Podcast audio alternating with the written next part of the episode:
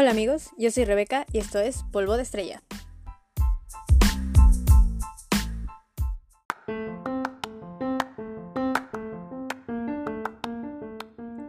Lo que acaban de escuchar es el tema final de la película La chica que saltaba a través del tiempo, una de mis favoritas, y es de la que vamos a hablar hoy.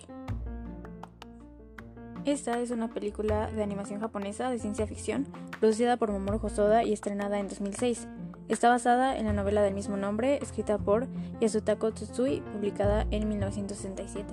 Por si no conocen la historia, esta sigue la vida de Makoto, una chica de preparatoria que un día descubre que puede saltar en el tiempo tras un incidente y usar este poder para sus propios beneficios, sin pensar en las consecuencias que pueda traer hacia los demás.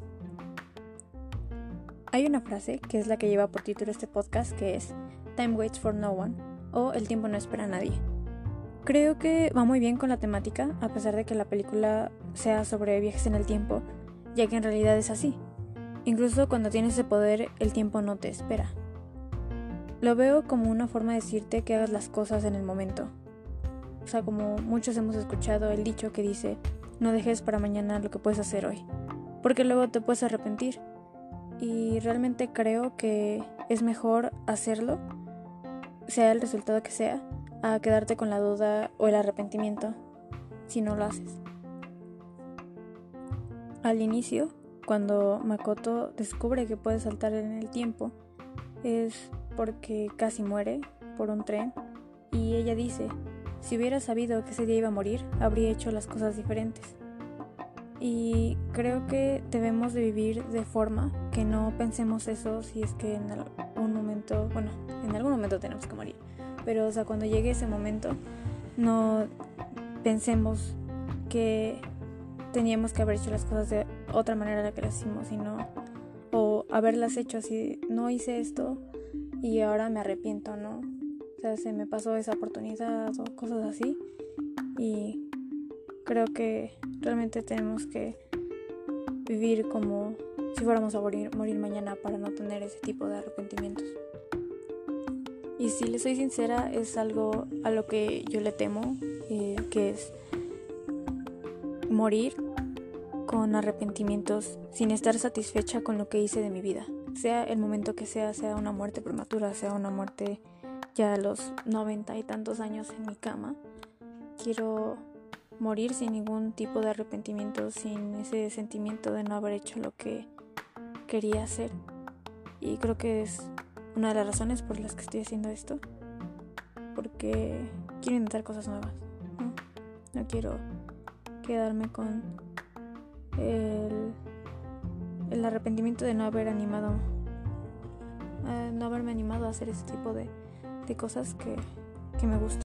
Otra cosa de las que les quiero hablar es sobre la parte romántica de esta historia.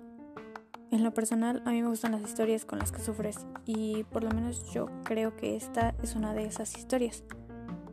Y bueno, la despedida de Achiaki y Makoto es la parte concreta a la que me refiero. Y es el momento en el que Makoto por fin acepta sus sentimientos por Chiaki, pero ya es demasiado tarde.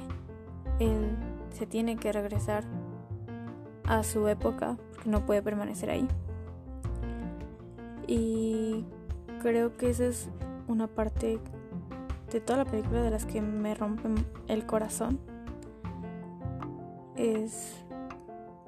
Bueno, si ustedes ya vieron la película, saben eh, al momento al que me estoy refiriendo. Al término de este momento es cuando inicia el tema final y esto solo te rompe más el corazón. Les voy a leer un fragmento de esta que creo que es el que más me gusta. Siempre he corrido al futuro, pero ahora estás aquí. Tú siempre serás especial y preciado para mí hasta que regrese la estación en la que nos conocimos. Ese verano que prometiste que jamás olvidarías. El tiempo ha pasado. Ahora comienzo a llorar. Voy a grabar con fuego en mi corazón los días que pase contigo, de forma que jamás tenga que recordarlos, aunque llegue el día en el que me enamoré de otro. Díganme que al escuchar esto no pensaron en una persona o no hizo que las lágrimas se derramaran aún más de sus ojos. Creo que eligieron bastante bien la banda sonora en toda la película ya que si bien en un primer momento pasa algo desapercibida tal vez porque al estar en japonés eh, muy probablemente no entiendas qué es lo que está diciendo, pero después cuando investigas un poco más la letra, dices, wow, si eligieron perfecto el momento en el que poner esa canción. Ahora los personajes.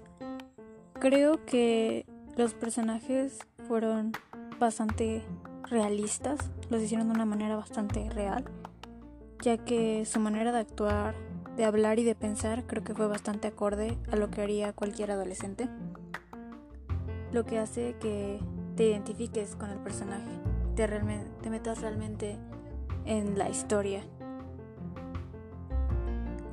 Aparte de eso, creo que por lo menos el personaje de Makoto estuvo bastante bien construido y tuvo un buen desarrollo a lo largo de la película, ya que pasamos de ver a una adolescente caprichosa y egoísta a ver a, un, a una Makoto que se preocupa por los demás y se da cuenta que sus acciones pueden perjudicar a quien está a su alrededor.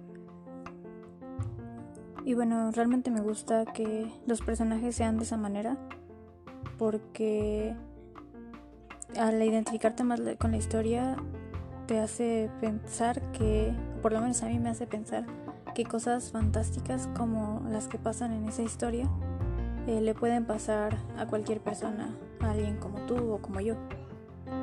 Bueno, por mi parte eso es todo. Les dejo la canción final de esta película. Nos vemos en el siguiente podcast.